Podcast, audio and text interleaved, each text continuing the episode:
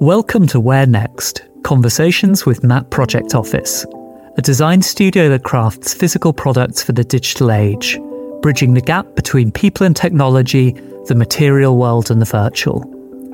Where Next is a new podcast series tackling the role design can play in shaping our everyday lives. Each episode, we invite an expert panel to pull apart a pressing social issue and discuss where design may be able to make a difference. My name is Oli Stratford. I'm the editor in chief of Disegno, and I'm going to be moderating today's discussion, which is titled Has Creativity Been Commoditized? Now, it's a slightly provocative question, but it's one that we thought was interesting because today designers work in any number of different ways. We have systems designers, digital designers, industrial designers, furniture, designer researchers, and everything in between. So the question is, what unites all these different forms of practice? One thing that comes up very frequently as characteristic of all types of design is this idea of creativity. Now, whatever else the designer may be, there's a feeling that they are essentially a creative figure. So that's one answer, except no one really seems to know exactly what creativity is. Most fields involve a degree of creativity, just as most fields also involve analysis and rigor.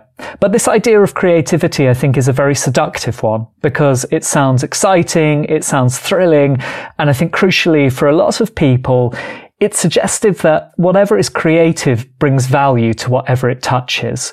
So for this reason, I think increasingly we see this idea of creativity being picked up by a huge number of brands and companies who are keen to position their own work as creative and to talk about it as such.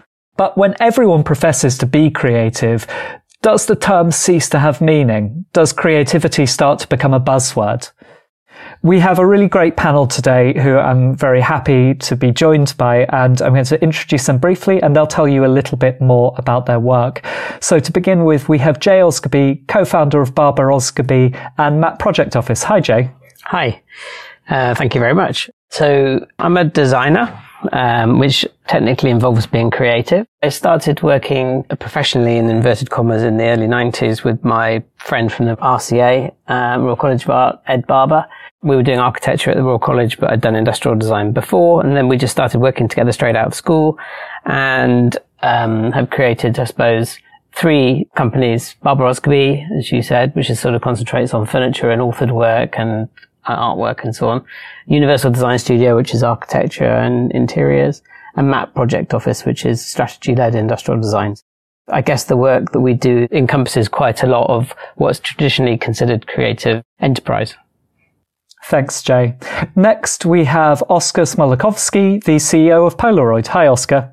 Hi, Oli. Uh, thanks for the introduction. I'm Oskar. I'm, I'm chairman at Polaroid. I've been with the company now for 11 years throughout its various phases since uh, since the bankruptcy, basically. So um, in in 2009, that was Impossible Project, and I joined in 2012 to to this Impossible Project, and then in 2017 we combined it all back together. Uh, the Impossible Project company, which was basically saving the instant film chemistry and the factory in in the Netherlands and uh, the Polaroid brand, which was a separate company for those years between 2009 and, and 2017.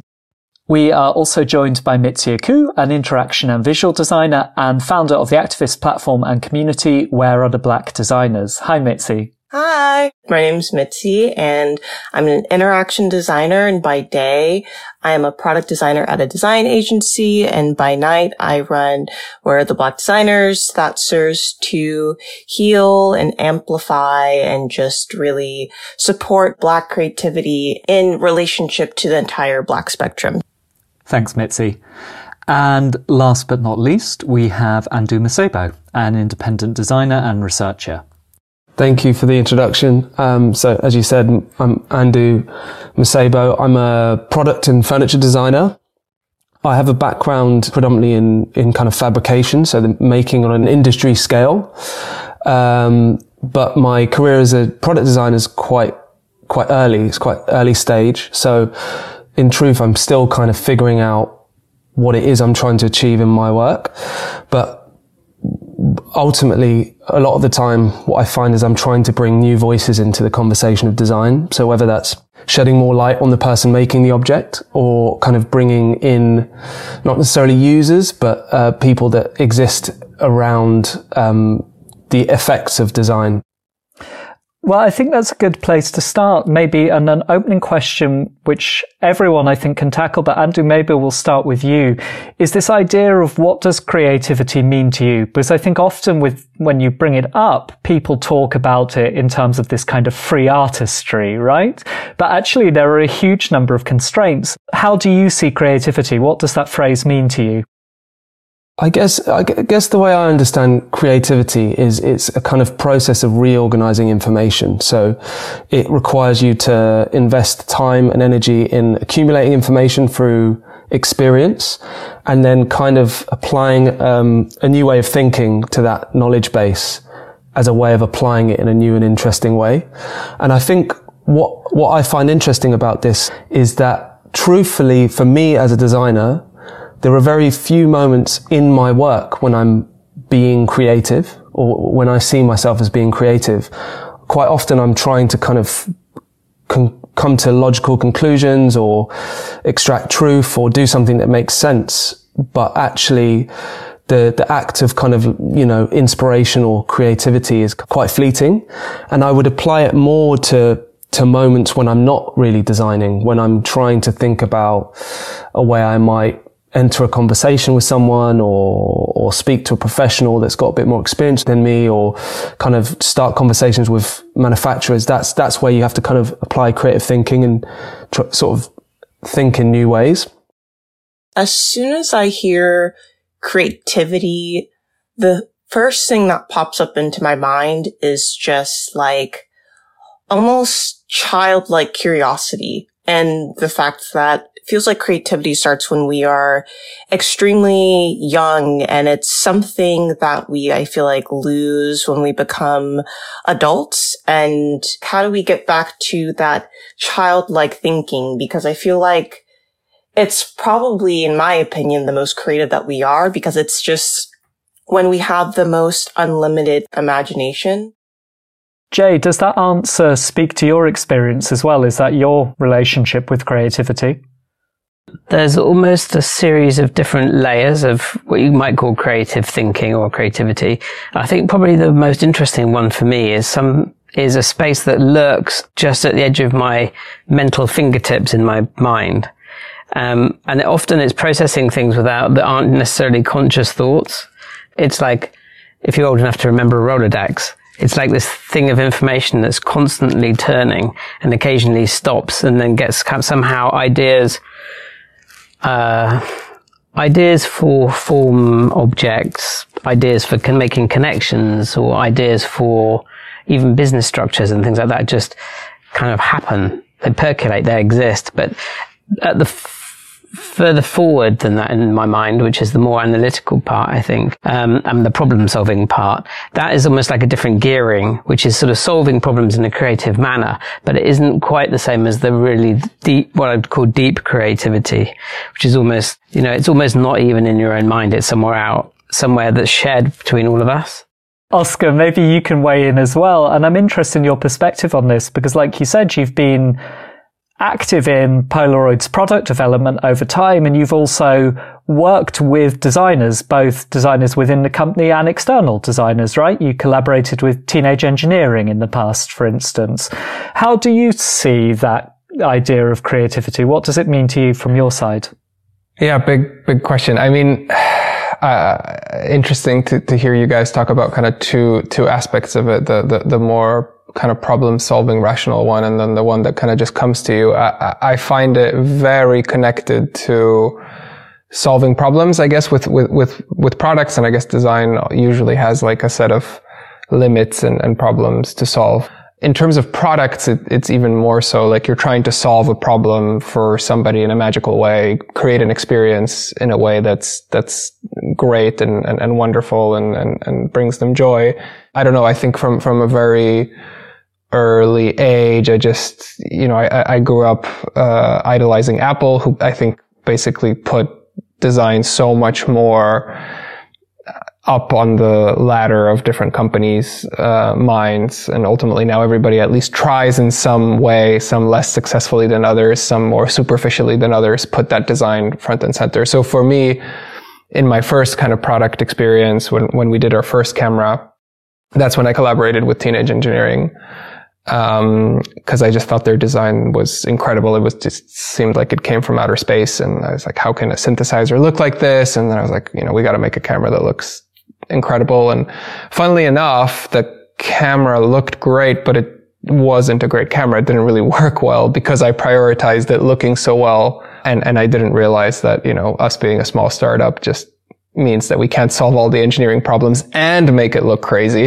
we kind of had to pick one or the other one and uh, I didn't, without realizing it, I picked the the crazy the crazy stuff. Um, but going back to the to the to the creativity question and and that deeper um, part of it, to me, it's like always in the subconscious, always in the mind. Like these ideas, in my view, they definitely happen inside of your mind somewhere. Uh, but like when you're sleeping or like when you're, when you're thinking about something else and then they just kind of come and it feels like they're coming out of thin air. But I, I think I've felt a few times that, oh, it's because I like, I had that dream. Uh, and it, it, like connects to like it's like a solution to a problem that feels more elegant or um, that feels just better or or is creative. I love the way you've both kind of spoken about the idea that these things move around and how they can kind of come out at later stages down the down the road because I, I also think that it's almost like they come out of these ideas come out of conversation as well and like experiences and and observations of other people's work. And it's kind of almost like you can't you can't completely own that creative inspiration. You kind of have to um, be perceptive to how other people might kind of bring that about in your mind and how it comes about conversationally as well yeah, I think that's the importance of, um, um, you know, I think I've benefited from, I suppose, learning my professional practice has always been collaborative because I've always worked with Ed, my business partner. So I don't really know any other way of working. So I can't imagine, for example, Andu, particularly, you know, like starting your own thing and working on your own. When you need a sounding board, it must be really tricky. Yeah, I guess for various reasons, that's kind of why I, I tend to find myself um, trying to bring new voices into my work. It's not, it's not really an intentional thing to, I want to be the champion of other voices. It's just to counteract this exact thing that you said, which is it's quite lonely to be doing something in a silo. It's, it, it's a funny one, like reaching out to people and trying to cultivate that conversation because quite often if you're not doing strange things as a designer, you're probably not doing enough. Um, so then when you're doing strange things in new places, it's like, how do you bring voices in that can really engage with what you're doing and kind of like bounce ideas off of them? Mitzi, how does that feed into your work? Because a huge part of Where Are the Black Designers is spotlighting and championing other creatives. For me, it's like I definitely want to set up one, an environment where people feel very, very comfortable. That's one thing. And then two, I want to get as many voices in the room to, um, create something that is so just inclusive. Um, because I think the thing that really frustrated me when I created Where the Black Designers was the fact that as designers and, you know, our day to day job, and the products we put out there, they're usually designed by a homogenous group of people. So I was like, I don't ever want to do that. So when I'm doing a collaboration, I just want to feel like a playground for people and I want to invite people to come in and collaborate with us and just, just feel free to like experiment with whatever idea they want, whatever event that they want to put together, but also connect them with people who can really bring a different perspective, who can really bring just like a more inclusive approach so that it feels good for everyone. Can I ask how comfortable all of you feel with this kind of language of creativity being used around design? Because I, I think it's interesting. Personally, I, I have a real issue with it. I find it deeply irritating at times that our field is described as the creative industries. And I think for one, one reason is I, I think it neglects a huge amount of the work that designers are actually doing as part of it, which I think you all described really well. And I, I think it's also I, I, know it's not intended this way, but there's a certain arrogance to it to describe these as the creative industries when, you know, fields like the sciences have an enormous amount of creativity going on in there. I, I personally have always found it a slightly awkward fit. And, and I wondered how you feel about your design work and what, and what you bring to projects being described in terms of creativity. I'm a bit like you. I don't like the term at all, really, because for me, it's just like breathing. It's like, yeah, we breathe. So everyone breathes. Everyone's create, create, everyone has this kind of creative thing. And we all, you know, we're born with it. In our education system, you get educated out of it uh, to a large extent, unless you're special like we are, right? Or you're just crap at maths or something. but I, I think I still really consider it to be us to be in the arts, really, rather than in the creative industries. Because, you know, how can you really put what we do in the same category as other things within those groupings. I mean, we're, we're bringing not, we're also, we're bringing cultural relevance, um, you know, even in the hardest of industrial design, even, you know, for example, in the cameras that you're making, you know, there's something about today's a society that's represented in those products. You know, it's a moment in time and you only capture that in the, within the field of arts, I think, whether it's dance or whether it's, you know, painting or sculpture and design. You know, we are, it, it's much more to do with that relevancy than it is to do with pure problem solving uh, and economic benefit, I think. I'd like it to feel much freer than constrained. Andu, how do you feel about it?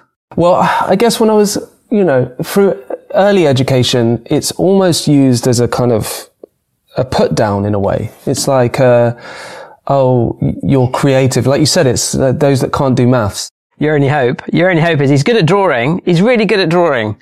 You know, it's like, oh, thank God. And then, and then I'm not sure if it's changed in my lifetime or if it's because I live in a kind of metropolitan bubble or I don't know.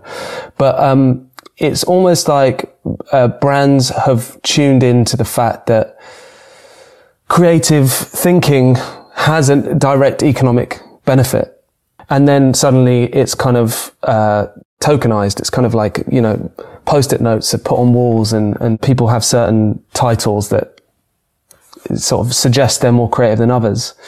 Um, but I kind of, I, I, I don't know if I've ever really engaged too much with it personally. Like, uh, the, the output that I'm creating can be seen as creative, but what I'm consumed with while I'm doing the work is a, a, lot more granular and, and I, I'd call it problem solving, but not even in a creative way. It's kind of just being efficient with, with resources and time and trying to connect what I'm doing to the intention. Oskar, how does it work for you at Polaroid? So, for instance, when you're developing a product, you know, you, have worked with external designers and external design teams. What kind of brief do you give them? How does that relationship work? What, what do you need them for? What are they bringing to Polaroid? Apart from that one first product that we've done uh, with Teenage Engineering in 2016, it came out. Everything after that, we've uh, and and one more, which was kind of like this weird thing that I half designed myself, and probably our worst, our our worst uh, looking one. Everything after that, I've done with with a with a guy called Ignacio Germade, who's a designer, uh, long, long, long career working with a couple brands and doing a lot of, of things himself.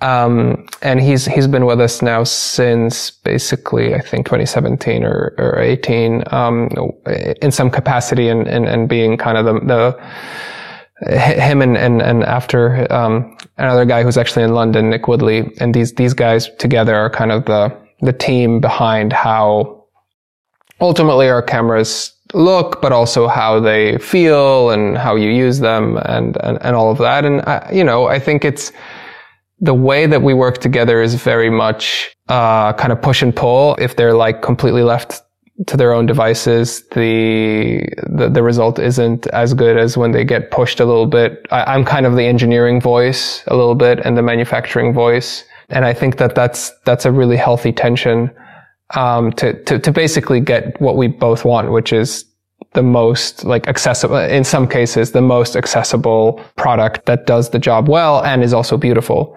Um, but there's an incredible amount of trust, I think, both ways. Over time, you build up that trust that I also have the same end goal in mind, which is to make something, something incredible. Even if I do, you know, push it to, to be a little easier to manufacture or a little cheaper. But that's, um, that's creative leadership, isn't it? I mean, I think juggling, juggling the different, um, the different variables is just such a big part of product, product design. And it's a very create, very creative, like, you know, you need so many different solutions. And the funny, the beautiful thing is it's like an infinite problem, right? You can really reframe it and, and give people a different user experience and, and, and, and jump over a certain problem in a completely different way. And I think that's really fun. Um, just to add to the previous question about creativity, I mean, we've had tons of debates about being for creators and creatives and all of that. And I was very much fighting that idea that that limits us to the kind of the arts or, or, or, whatever in terms of like design and, and, and, and photographers and all of that. I, I think that creativity is so much broader than that to what you said at the beginning, which is like engineering is extremely creative. Uh, science is extremely creative. Architecture. I mean, there's, there's so many disciplines that require creativity. And if you really want to be philosophical about it, you could say that about every single uh, profession or direction, right? And that's how I see it more. Um, I don't think it's a good term for for just like a, that slice. The funny thing is, I don't feel like I really use creative for myself that often. In terms of how I feel about the word creative. It's kind of the same way I feel about the word design and the fact that I see this everywhere. And I mean, I would agree that everything is designed, but it feels very overused.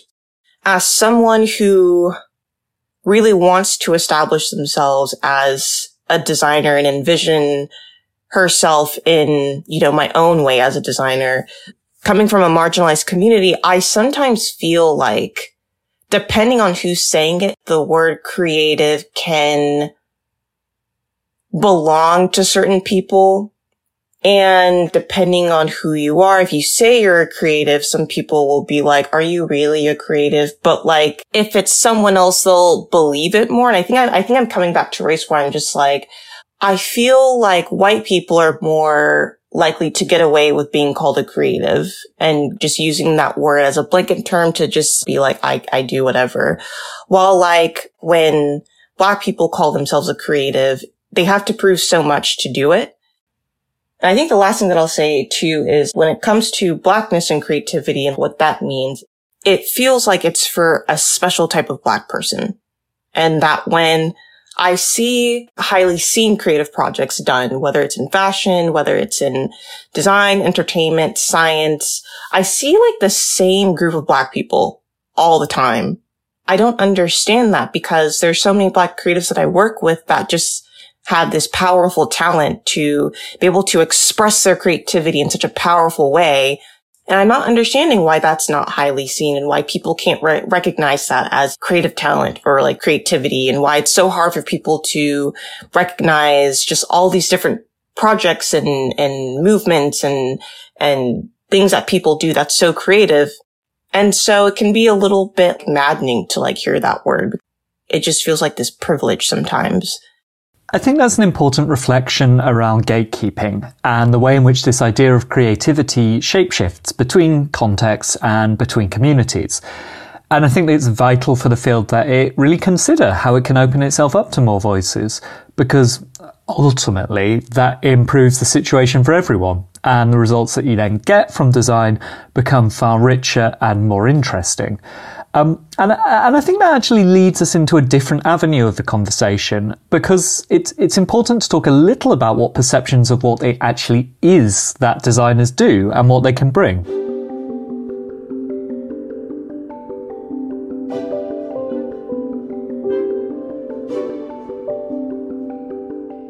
Jay, I'll start with you because I'm interested when you work with companies if they have a good sense of what you could do and what design could do for them. Because I thought it was interesting earlier on when Oskar mentioned Apple, and I think Apple's a great example as people got very excited about those products, but maybe took the wrong lessons from them to an extent. You know, Apple had a really integrated design team, a lot of investment in that, but I think a lot of people see Apple products and just say, oh yeah, you know, it looked cool. We need someone to come in and make something look cool for us too. And I'm curious as to what kind of briefs you get and how people see it, because obviously you work with some brands that are very used to working with designers, you know, Vitra, people like that. But with Map as well, you've also worked with brands for whom it's a it's slightly newer thing, right? You did a television with Sky, for instance, and I think that was their first external collaboration in quite a while, at least. How do you think people see you? That's interesting, actually. When Sky approached Map, it was some way from it was actually quite a long way from a design brief in the sense that it was a business challenge for them to rethink and reshape and in their entire model. You know, until then they had been a, you know, they were a satellite dish and, and set top box company selling content through very, very straightforward hardware. Uh, and they were, when we first met them, when MAP was first engaged, they were really at the point of pivoting to something completely different.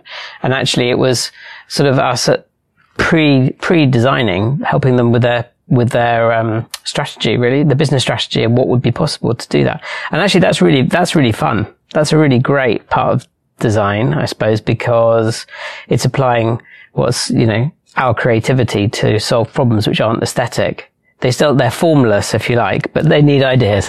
You know, ideas and and also guardianship. Um, but once you go into the design stage, I guess.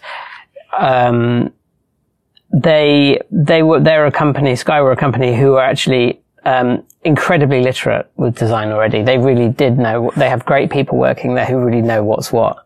And we've worked with plenty of people over the years where that hasn't been the case. And actually, you really have to explain, justify, and persuade all the way, almost all the way through to the end of a project, which certainly wasn't the case with Sky. Um, I actually really like working with people who who have fantastic ideas, like generally sort of owner entrepreneurs who are passionate about whatever it is that they've come up with, whether it's a hotel project or whether it's a product. Some, you know, they're, they're passionate about something, but they don't really know where to go next. And it's then, you know, I think then to Andu's point, it's actually really lovely to create this collaboration of, or have their voice in working with our voices and that sort of that kind of collaborative effort of where design meets uh, enthusiasm and passion for something that's outside the realm of design that creates probably the most exciting outcomes. I think this idea of collaboration is key, right? As to what amounts to a meaningful and strong collaboration, because we can have bad ones. You know, you can have collaborations that feel very superficial or which feel uh, rushed or not put together. And Andu, I wonder if you could tell us a little bit about what you see as making for a good design collaboration, because I know, for instance, you had a really interesting work in Paw Collective's exhibition as part of the recent London Design Festival, and that was you'd worked with a younger designer and produced some pieces and the, the caption speaking about that and speaking about that process was an interesting one. And, and, I think clearly positioned that collaboration had been positive for both of you. I, I, wonder what about it made it that way. If you think there are certain features that you can tell, yeah, this collaboration is going to be worthwhile. This is working for both parties. Yeah, I guess with, with that specific collaboration, it kind of came from, like looking back at the intentions, I was partnered with this. Um, she was a student at the time who had very little experience in the actual making process, partly due to COVID restrictions and the fact that her workshops were shut.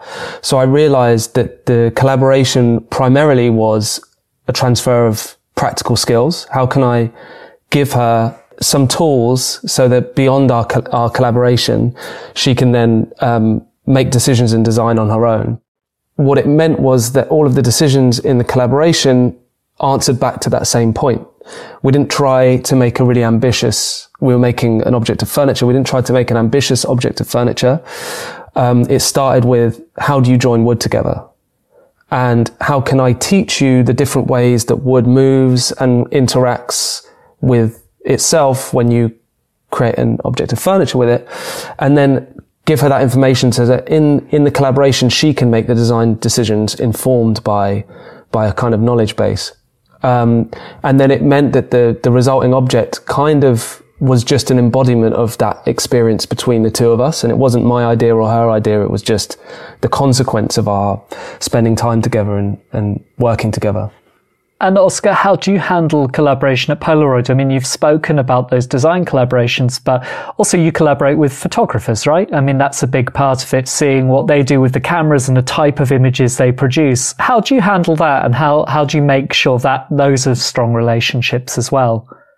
Yeah. So, so the product stuff is like my, uh, my day to day. Like I'm, I'm, deep into that. This, the, the, how we collaborate with photographers. I'm not as involved in it day to day. I can talk to how the team is doing that and, and, and, what they're doing, but I'm not the best person to explain that in detail. But we basically have a team that works with a lot of photographers. Um, I've, I've also urged throughout my time here to basically just get our stuff in the hands of, of great people and not ask for anything in return as much as possible because I, I found that so many times it just turns into this like, and for one Instagram post and it's like, I, I mean, at the end of the day, I think that's not even the most important bit. As long as they create something great with it, that's that's. I think we've already succeeded personally in terms of um, like a marketing effort per se. Um, and then there's just getting the, the products out to, to, to, people to, to enjoy them creatively, which I've always found to be very important. Um, I, I, think, you know, just to pick up on something you said a while ago, because I didn't want to interrupt, but, you know, this idea of doing the collaboration badly, companies coming in and, and, and doing it badly. I think the biggest difference that you see, and to be honest, I, I've been very surprised with a couple of companies who've observing from, from, from, from the sidelines. I think they've, I think it got a lot better. I think that the initial wave of let's make it look pretty was exactly that. Like they'd give them a, a, an ugly box that was already all engineered and ready and said, all right, designer, you make it pretty. Um, and it's already like way too late and they can like, you know, paint it red or they can add some curves to it, right? But, but I think that more and more people are learning that it's a collaboration that starts way earlier in the process of solving the form and function together to make something beautiful. And that like a lot of the beauty comes from that consideration and this, this, this thoughtful integration of designing for, for, for a human, designing something beautiful and engineering that together to make that possible. Um, and I think we got a lot better in that, uh, we got a lot better at that as well. But I also see a lot of other companies that I think are doing a better job at it than I would have, I would have given them credit for. Let's put it that way. Mitzi, what's your feeling on how successfully companies collaborate with designers and value their work? I feel like these days companies don't really care about the value of designers and it also depends on like who it is for sure, right?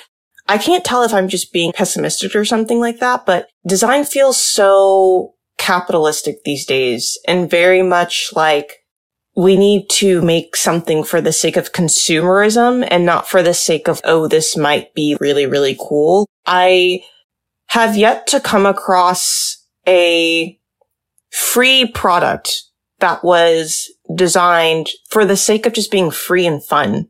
And even then, when you were talking about do corporations really value designers? I, I mentioned a little bit that it also depends on who the designer is. When I look at big corporations and who they're collaborating with, I see the same black people. A good example to me is when Pharrell was appointed to be the uh, creative director of the men's division of like Louis Vuitton. I love Pharrell. He's one of my biggest idols for, you know, um, creativity. But at the same time, I was like, this is fashion design. He's very well known for like these creative adjacent things, but like not fashion design. I feel like I could probably bring up a good list of men's fashion designers that I know that could easily be just as powerful, if not just as good as being, you know, the creative director. I think this feeds into one of the risks you see a lot with collaborations of this kind. Uh, what makes something a thoughtful and meaningful partnership, and how do you avoid it feeling superficial? You know, what makes a designer actually embedded in that partnership in an interesting way, as opposed to just being a marketing gimmick? Jay, what's your experience like with this? Because you, you've worked with a lot of different organizations. Uh, you were speaking before that when you start with something, sometimes it isn't a design brief. It may be looking at the company's organizational structure. And that's really important. And you can see how that ultimately leads to stronger work. But you can equally imagine, you know, a CEO or boardroom going out saying, why are we getting you to do this? You know, we pay management consultants to do that, or we have an advertising agency who does that. There's quite a lot of different professions that all seem to claim to be doing the same thing. D- do you have a hard time persuading people that this is this is the work of design? Yeah, that's a really good point. And actually, the people who you talk to within an organization are so vital to the success of a project, uh, which is sort of why I was going on on earlier about the founder or the CEO because they're really the people who are ultimately not necessarily the decision makers. Often they are, but they're the people who who are taking the risk. You know, the founder is no doubt had an idea burning away in their minds for for years and years and years. And this is the moment of, of fulfillment for them. So it's a deeply personal relationship, which, of which there's an awful lot riding on it. Now, the CEO to a lesser extent is in that position where they're ultimately judged for the output or the outcome of the project. And so it's really important to, to have, have them, um, uh, feel really comfortable with you and comfortable with the process. And I feel like the um, the only way you can really do that is by working together, working really hard and being smart about it, and actually just taking taking the time to explain each step with them so that they actually feel that um, they understand that they can see the value and that they're actually enjoying the process and also they can add to the process too. So it's not exclusive. They're not, I always feel like the best outcomes are when you truly integrate other people's thinking who aren't normally in that kind of category of creative thinkers because they know, they often add some of the, the best observations and the best stewardship to projects too. Uh, I think the, the, the people that you're referring to in terms of st- sort of external agencies that do strategy, often find that they produce incredibly detailed research and wonderful documents that make great boardroom fodder. Uh, that can maybe give certain people in the boardroom confidence that it's the right direction. But um, I don't know. Uh, you know, I think we're all in the business of working with people who use um, intuition and heart more than kind of a hell of a lot of data to make decisions. Uh, and then finally, I feel like the ad agencies, um, the marketing people, um, are, are actually sometimes the hardest people to work for because they ultimately then have to represent your thinking um, into the into the board uh, to get decisions to get the, the thing get go the go ahead I suppose. And very often I think there's a predisposition for them to be a little less trusted than normal in the C-suite. So that's why it's important to go directly to the CEO or founder. And I as I said those relationships and those projects are often the most fulfilling and generally the most successful and the, and the more you have this thing of, of the trust that you just said, the more the data starts coming in. Like, oh, we need the data. We need to user test this. We need to tell a bunch of people, you know, we need to ask a bunch of people if it should be pink or blue. And it's like, yeah, that tells you very little, in my opinion. Yeah. I, it's really terrifying. It's actually, isn't it? In a way, you just want to go, you need to find people who you can, you trust, who have actually got a really great track record of doing things right and people who are really going to genuinely put the time in to share the experience and share the, the, pain of de- developing products because it's not easy. It's really, really tough to do it, to do a good job. Andu, have you had experience of these kind of more brand collaborations and what would, what would stand out to you as a positive within that? Because I suppose the more socially minded collaborations like the, the partnership with the younger designer you described, you had another really interesting project called the Farm Shop, which you were one of the designers participating and responding to a particular locale. In a sense, with that kind of more social engagement, there's less that can go wrong, right? It's more when bigger companies start coming in, money comes in where you, where a collaboration might start to feel uneasy or there might be aspects of it where you think like, I just don't know if this is a good fit. What would you look for in a collaboration with that kind of brand? As I said, I'm quite early stage uh, product designer, so I haven't really had to deal with the pressures of huge budgets or expectations from boardrooms, but it is it is a kind of world that I'm I'm aiming my decisions now towards and trying to make kind of smart moves now so that I don't have to relearn everything when I'm in those situations. Um, I think the, the closest I've come to it was I, I worked on a kind of accelerator scheme called Italian 100, which was uh, run by a collaboration between IKEA and H&M. And actually the stakes were very low. Like the, the, the kind of, the budgets involved were low. The expectations were low because it was the first time they'd done it. So they didn't really know what they wanted. But I guess the kind of experience I was left with was, um, it was a positive one, but it was positive because I kind of quite early on made sense of what they were trying to achieve and what I was trying to achieve. And I kind of made a point that those things were really closely aligned. So I wasn't trying to like use the opportunity to kind of do something over here, but it kind of served everyone's interests and it meant that they kind of fed into what I was doing and I could kind of tick some boxes for them as well. Well, Jay, uh, this is something I'd maybe like to throw to you because I'm interested insofar as we talked about one reason brands might want to work with designers is because they bring value, right? And that value is often expressed in terms of, well, we're going to sell more of this product. But I'm curious because often maybe the right design decision with a product or the right thinking won't necessarily result in it being more profitable. And, and thinking in terms of, say, consumer electronics, business wise, there's a, there's a bit of an incentive there for, yeah, we just need it to look a bit different because we're doing a new model next year. And that's, that's kind of how it's structured as a churn. Whereas I think, you know, a lot of designers now would be saying, actually, we need to make sure this thing is repairable. We need to make sure it lasts longer, that it's not going to be replaced in a year's time. Do you ever experience tensions with that, that what brands perhaps want from you clashes with what you maybe feel you want to do as a designer. Yeah, well, that is happening in the furniture business now more than I've ever known it before as well. So it's not just consumer electronics. I mean, um, sadly, I think, um, I think we find ourselves in the position now of actually turning down things. Yeah, it's really, it's actually very tricky. You know, we've been in the situation where we've had to try and persuade companies to not proceed with a project because it isn't right for them uh, even if it meant that we did ourselves out of a project. Um, and that's, that's happened, you know, that's happening increasingly really where we, where we can see that it is a really, that their, the project that they're even conceiving, considering isn't really the right angle.